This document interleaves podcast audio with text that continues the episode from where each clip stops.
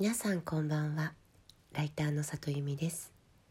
この番組は文章を書くことや表現することについて毎晩23時にお届けしている深夜のラブレターです、えー、今日はですねめっちゃ落ち込んでます。落ち込んでますとか言っちゃって、えー、そうなんですよね。ちょっとやらかしたなっていうことがあって、えー、さっきから45時間ずっと反省をしているんですけど、えー、というわけで、えーと、今日はですねくよくよすることについてお話ししようかなと思います。あの私以前あのノートに「くよくよする人はフリーランスに向いている」っていう文章を書いたことがあるんですね。うん、私会社員勤めが3年ぐらいやったんですけれどもなかなかうまくいかなくってでこれうまくいかなかった理由の一つが割と何でもすぐ落ち込む性格だっていうところがあったんですよ。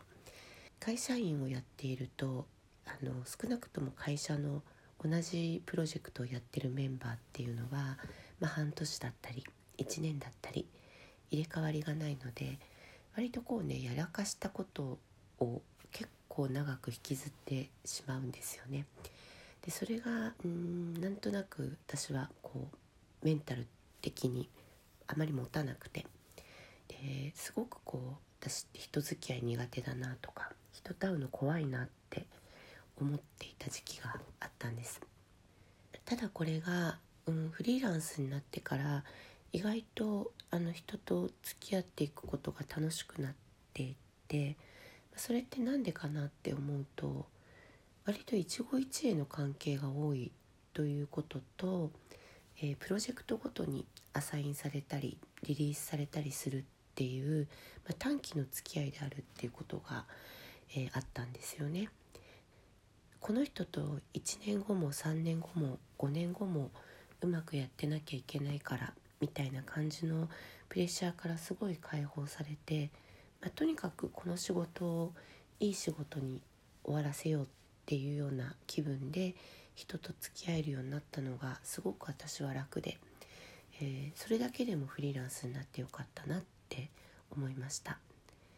で今日みたいにすごい、まあ、やっちまったとかでも次の日はフリーランスの場合ってまた別の人と仕事があるんですよね。で別の方の仕事をしなきゃいけなくって、えー、1個前の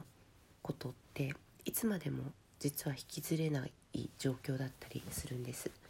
でこれがあの落ち込みやすい人にはなかなかいいシステムで、えー、同じメンバーとずっとやっているとずっと落ち込んだままなんですけれどもなんか新しい人と会うと嫌でもその方用の自分にリセットできるので、まあ、くよくよする人はひょっとしたらフリーランス向いてるかもしれないなというふうに思ったりします。本当かな、えー、というわけで明日は元気になっていますように私と思いながら、えー、今日の、えー、深夜のラブレターでした、えひどい内容です。いません、え明日はまた別のお話ができればと思います、え今日も来てくださってありがとうございました。また明日も23時にお会いできたら嬉しいです。ライターの里由美でした。皆さんおやすみなさい。